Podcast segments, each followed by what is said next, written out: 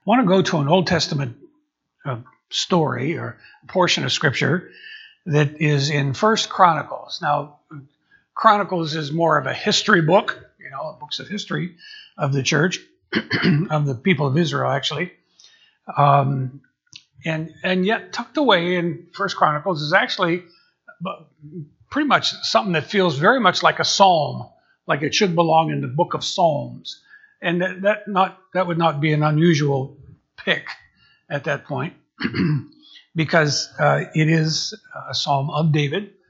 As you know, the Psalms are a compilation of psalms that he wrote and others wrote uh, that were part of uh, personal and corporate worship and uh, found their good use there and um, give thanks uh, with a grateful heart that they would, fit right in with that theme. So I want to read, and it's in a kind of an extended portion of scripture, but it really is quite good. Um, and it's First Chronicles chapter 16. I'm going to break in verse 7. and uh, read read a, a, bunch of verses. So listen well or follow along as the case may be. That day, David first committed to Asaph and his associates this psalm of thanks to the Lord. And so here's the psalm. Give thanks. Well, I won't sing it, but uh, that that that's fits right in. Give thanks to the Lord. Call on His name. Make known among the nations what He has done. Sing to him, sing praise to him, tell of all his wonderful acts. Glory in his name. Let the hearts of those who seek the Lord rejoice. Look to the Lord and his strength. Seek his face always. Remember the wonders he has done, his miracles, and the judgments he pronounced. O descendants of Israel, his servant, O sons of Jacob, his chosen ones. He is the Lord our God. His judgments are in all the earth. He remembers his covenant forever. The word he commanded for a thousand generations, the covenant he made with Abraham, the oath he swore to Isaac, he confirmed it to Jacob as a decree, to Israel as an everlasting covenant.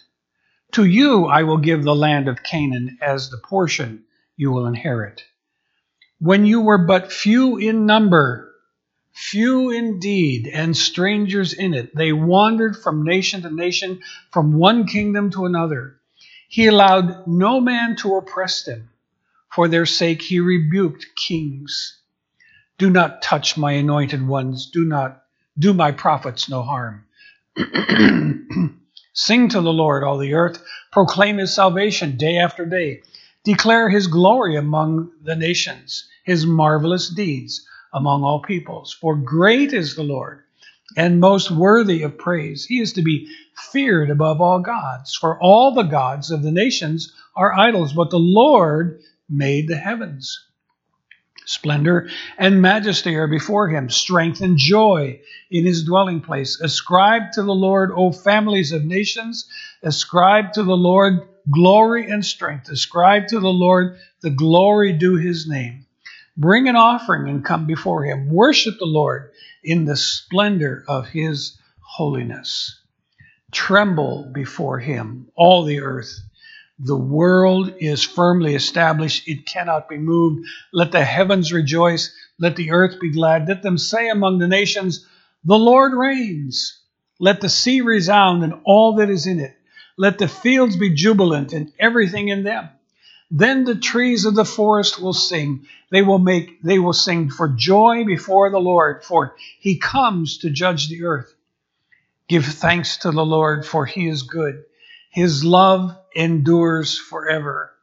Cry out, Save us, O God our Savior. Gather us and deliver us from the nations, that we may give thanks to your holy name, that we may glory in your praise.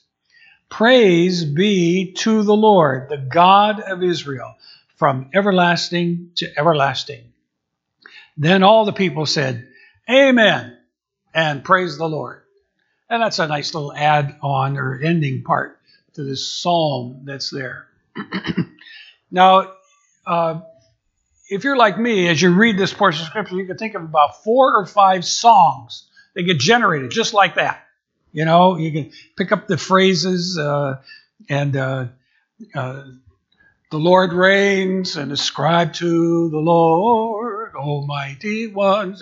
Depending how far back your history goes, you can pull some out. You can probably even pull a few hymns if you really worked hard at it. But the whole theme of that is simply a psalm of gratitude. And sometimes things happen in our lives for which we are less than thankful, to say the least. Maybe when you heard the edict or decree this week about increased strengthening of this masking business and new travel restrictions, you just cringed a little bit and you decided, I'm going to stand up inside even though I'm sitting down outside. Maybe there's something inside of you that just wants you to, grr, because we value our freedoms and we we like to do what we want to do when we want to do it without somebody sticking their finger or their nose in our business. At least some people might think that. Now, maybe you're sanctified and that doesn't bother you, but there are some folks who get their knickers in a twist over that one.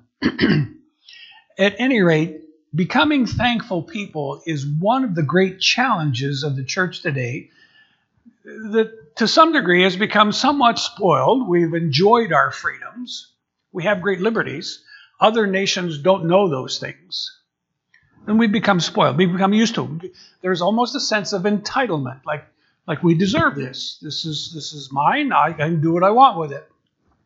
And also a sense of self sufficiency, like I can, I can take care of this and we got this kind of thing. The scriptures, however, call us to live life on a higher plane than those spoiled, entitled levels, a higher plane of gratitude. And it's not always easy to be thankful. There are things that come into our world, into our journey, that we just say, Lord, I really prefer not to have experienced that. I'd really prefer not to have to go through that.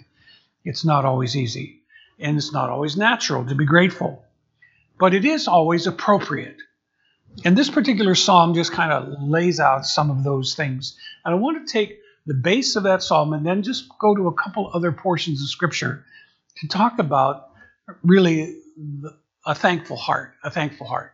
Now, uh, in some way, it may be preaching to the choir because likely that you're here, you've probably already experienced some level of gratitude to God, what He's done in your life, what He's brought you through, brought you out of.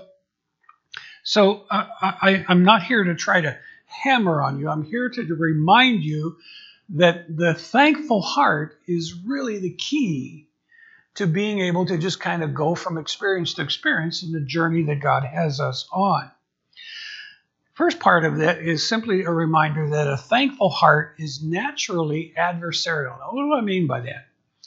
In other words, it, it, it, that the achieving or the, the, the cultivation of the thankful heart is not always the natural response that we have. There are things that go on in our world, and there are things that are about us that cause us, at times at least, if not always, at least in some degree, to, to be against that gratitude heart, against the thankful heart. I, and I list here just a couple thoughts related to that. First is it, it's naturally adversarial because of the hardness of human nature. The hardness of human nature. In Romans chapter 1, Paul is talking and trying to present a, a, a, reasonable base and a kind of an argument uh, for, for why men need the gospel. And in chapter 1 and verse 21 in particular, it says, uh, the things that could be known about God were seen from the invisible working of God, the, the creation that is all about Him. But, but that's not sufficient because there needs to be special revelation, and that comes in chapter 2. But he's saying, he said, even though, uh, even though they, they experienced that or they saw that, they did not give thanks. Verse 21 puts it this way For although they knew God, they neither glorified him as God nor gave thanks to him. But their thinking became futile, their foolish hearts were darkened. Neither gave they thanks. It was not the natural thing to do. Mankind, perhaps at times, gets thankful when he gets what he wants. But sometimes isn't always thankful for the stuff that he gets because it's not always what he wants. A thankful heart is natural adversarial. It's, it's natural adversarial because of the habit of human forgetfulness. And I referenced a portion of scripture in Luke chapter 17, which is a story of the 10 lepers who, who experienced healing. They were cleansed, they were healed, they, they enjoyed what they had uh, when they came across or came upon a situation that, that you know, you know, they uh, they, uh, they experienced the healing of God. But after they were healed, the, the story tells in Luke 17 about only one that came back to give thanks. And Jesus says in the story, He says, Well, where are the other ones? Where are the other ones? It's not natural to get to be thankful. You, uh, admittedly, that would be a wonderful thing to be delivered of a physical problem. But sometimes we just forget in life. We forget to be thankful. We, we have to develop or cultivate the habit of the human heart. And then it's natural adversarial because of the hold of the misconception of entitlement. Sometimes we think we deserve something more. We deserve something better.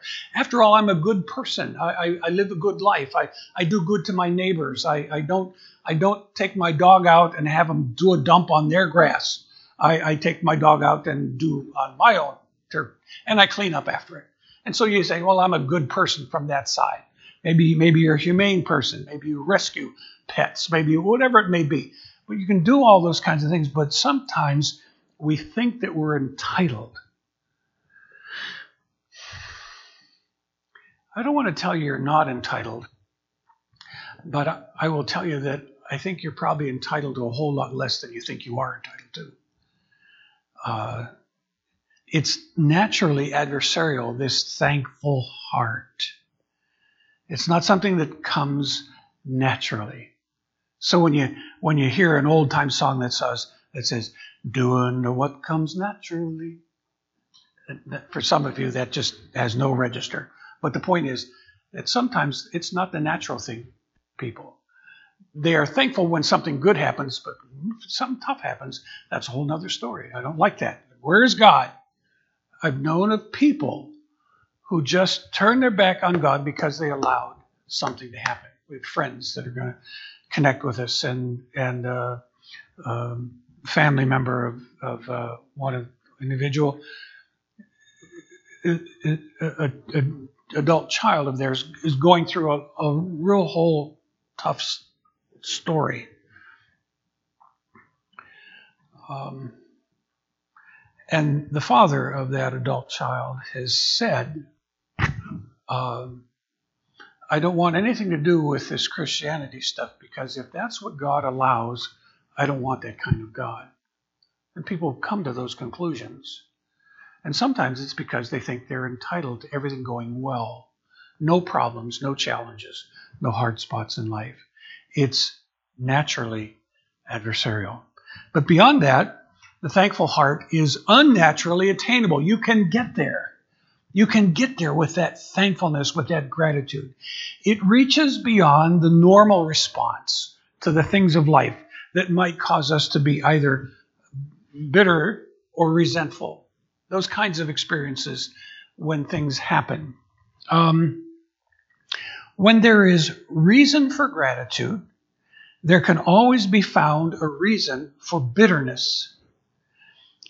It is here that we're faced with the freedom to make a choice. Both of those things can exist. Unless we learn to cultivate a thankful heart, we become stuck in bitterness. Cultivation of that heart. Um, I, I've kind of always had an interest in, in athletic kinds of stuff, You might not believe that to look at me, but that's another issue. Uh, but I, I enjoyed watching sports and that kind of thing. I, I happened to catch some uh, of the uh, girl, uh, girls and guys soccer championships that were held in Hershey yesterday. And uh, one team that was represented was the team, girls soccer team from a school that three of my grandchildren, actually six of the grandchildren, attended in Pittsburgh area. They lost on the last minute score, but that beside the point. But but sometimes I have an interest in terms of the sports and competition and the skills of athletes. Uh, years ago, uh, there was a, a, very gifted receiver uh, by the name of Steve Largent, played for the Seattle Seahawks. Uh, Steve and his wife Terry uh, had four children. His career was probably within a 10 year window, let's say. Uh, but they had four children along the way. And uh, the fourth, the last of their children, was born with spina bifida, which is the situation in which the, the spinal cord does not fully develop or is not fully closed. And so it creates some real challenges physically to deal with that uh, ongoing impact. When they were interviewed one uh, on one occasion, uh, the, interviewer said, "Well, this must be a very difficult thing for you to accept. Must be a hard thing for you to deal with." Terry Largent said this. That was their son, whose name was Kramer. Says this God planned Kramer. Having him in our lives will be one of the greatest things that ever happened to us. Steve Largent then also says, For myself and for my wife, we wouldn't change a thing. For our son, we wish it would be different that he didn't have to live with this, but having a child with a disability has added more to our lives than anything else. It's given us more compassion and sympathy for other couples facing difficult challenges. And, and I, I don't have any answers for why does God allow one person or one family to experience some of those challenges and others seem to have an easy path or an easier path. All I would say is that you can move beyond any sense of resentment and bitterness because it is a God thing when you understand the perspective that He is able to give you the ability to give thanks even in the midst of the hardest of situations. That thankful heart realizes that there's an alternative result. And I, I listed some of the things here that talk about uh, the normal results. And the normal results uh, might include robbing God of his glory, it might include obscuring God of his beauty, it might involve a darkening of our hearts. It might involve losing perspective where we can have our vision affected. If you came in from the outside cold, had your mask on, you come in and your glasses fog up until you figure out, until they adjust the temperature and those things work out okay. Um, the normal results can include those things where somehow God is diminished in the process. But the supernatural difference that Christ can make, that God makes in our life, is that we come to a place of submission to his sovereign work. Uh, when we were reading the Joseph story the other night, again, just a couple chapters in that, it just came back around that God even used the hard spot of, of being sold into slavery, being put in a compromising situation, yet holding to the truth, but it results in he ended up being in prison. He was there for two years and forgotten by the the butcher, the baker, the candlestick maker. Well, they weren't there. It wasn't that. But, you know, the, the characters in the story. It would be easy to say, God, why did you allow this? And yet, God used that situation to bring him through. And Joseph had to come to the place of submission to the sovereign work of God. His line in the famous line in the story is, you meant it to me for evil, but God meant it to me for good. And that's what submission to the sovereign working of God is. It's also finding a place where we can come to the contentment in the sufficiency of God. He is sufficient. He is sufficient for your needs and mine. You, he, know, you're, you're, he knows your needs. He knows where you're at. And He does not leave us comfortless, John 14 will tell us. He does not leave us without help along the way in the sufficiency of God. And there is also the supernatural result of confidence in the faithfulness of God, what He has done. We sang it. Give thanks with a grateful heart.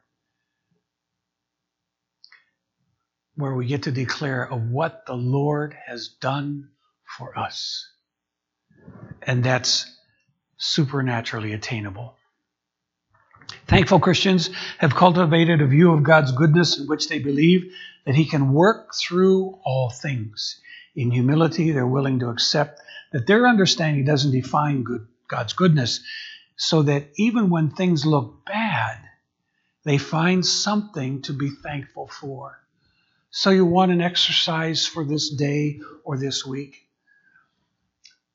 Take one of the tough spots you're dealing with. Maybe it's a family issue. Maybe it's maybe it's a physical issue. Take that tough spot and find a, a spot in there, something for which to be thankful, and let that begin to turn your heart toward the Father. it searches, the thankful heart searches to find the positive in the face of the negative. Now, I, I know that we have all these nice, cutesy sayings, you know, tough times make us stronger, and that's true. Difficulties give God opportunity to show his power, that's true. It provides a platform for practice when all those tough things come, even with a negative freight to them. We can look for the positive in the face of that negative. And it's all an issue of perspective, what we will allow God to do in us so that our living moves in that right direction. And giving thanks to him moves us in that. Thanks living direction. The thankful heart is also biblically appropriate. We shouldn't we should we shouldn't have to try to prove that case. We have to just kind of uh, understand that that's what god allows us to experience supernaturally unnaturally to move toward the place of gratitude. It was modeled in the life of Christ, and I have to apologize for there was a I guess maybe in the outline it's not there. Oh, in, on the paper outline maybe it is. There's a bad reference there in Matthew 16, 36. If you look there, you won't find that verse. You you, look in vain. That that's apocryphal. That just that doesn't exist. Uh, but but all I would say, if you looked at Matthew 9, uh, a story there about fields white to harvest and laborers the field, the harvest is plenteous, but the, the laborers are few. So pray the Lord of the harvest I will send forth labor, laborers. It was modeled in the life of Christ when he was thankful for the availability of opportunity as well and the opportunity to serve. He was thankful for provision and mission in the Matthew 26 portion, which is the, the passage of the Lord's Supper. He, he, says, he says, I won't, I won't eat of this bread, drink of the cup, until I do it again in the kingdom. And he was looking for the mission to be able to share with others and bring others to. He prayed that others, all the other sheep I have that are not of this fold, them also I must bring. Very much a part of the heart. He modeled that so well. He was grateful for answers even before evidence. In the John 11, uh, verses 41 to 44, it's the story of Lazarus and in that particular in that particular story, he even before Lazarus comes forth, he comes with a thankful heart. Father, I thank you that you're going to glorify your son through this situation. Even before Lazarus comes out of the grave, out of the out of the tomb, um, he offers thanks to his father, and then simply speaks the word Lazarus come forth, and the power is demonstrated. It was modeled in the life of the church. And you find it pervasive in the early church, some of which we have encountered in the book of Acts, but I went for a couple other portions of, of stories. Uh, thankful for the triumph that is in Christ. Uh, in uh, 2 Corinthians 2, he causes us to be triumphant in Him. Thankful for the provision of Christ, what He has done. He has provided everything that we need for life and service, for godliness. Thankful for the blessing of ministry. And First Timothy, uh, just he, he, talks about, I, have been given this charge, I've been given this responsibility, I'm grateful for it, and it enables me to convey the truth of God to people beyond just the smaller group that we're working with now. Be thankful for the blessing of the body of Christ. God gives us to one another. And even even though there are yet a few, I don't know if you picked it up, uh, picked up on that when we read the, the description in in uh, First Chronicles 16, when it talked about even though there were few, uh, God was still able to work in the whole process. It's not a function of the size of the group, it's a function of the size of our God who works in the group. And that's the key piece at that point. Now, you're going to sit together one way or another, probably at this Thanksgiving season, uh, with family or friends. Hopefully, it'll be able to be done. And uh, hopefully, restrictions won't keep you from being able to do what you long to do. But it's not an obligation. You don't have to. But it's an opportunity. You can do it. It's a privilege. It's a choice, even in giving thanks to God in the midst of difficult circumstances. You may not like the current mode we're in, and I don't either. You know, think about people having to mask up or travel or get tested or quarantine or uh, maybe, maybe there are things about that that you just uh, I don't like this. But the season that we're in, and God is still able to work through that season. The habit of the thankful heart is to be developed through the practice of responding to God as grateful creatures for what He has done. Paul would say in 1 Thessalonians, Give thanks in all circumstances, for this is God's will for you in Christ Jesus. I remember a long time ago when I was in college, uh, Nyack College, I remember running into a, guy that was on the same floor as I was, and uh, we were, we were uh, heading to the shower. Or I guess he was coming, I was going. I can't remember which way it was. And he said, "No hot water again today." And I, I don't know. I said, "Well, you know, the scriptures tell us that in all things we're to give thanks." I'm lucky he didn't hit me. You know, was, you know so, so, so. Anyway, uh, but but at any rate, he said, "Well, I don't think we should be thankful for all things."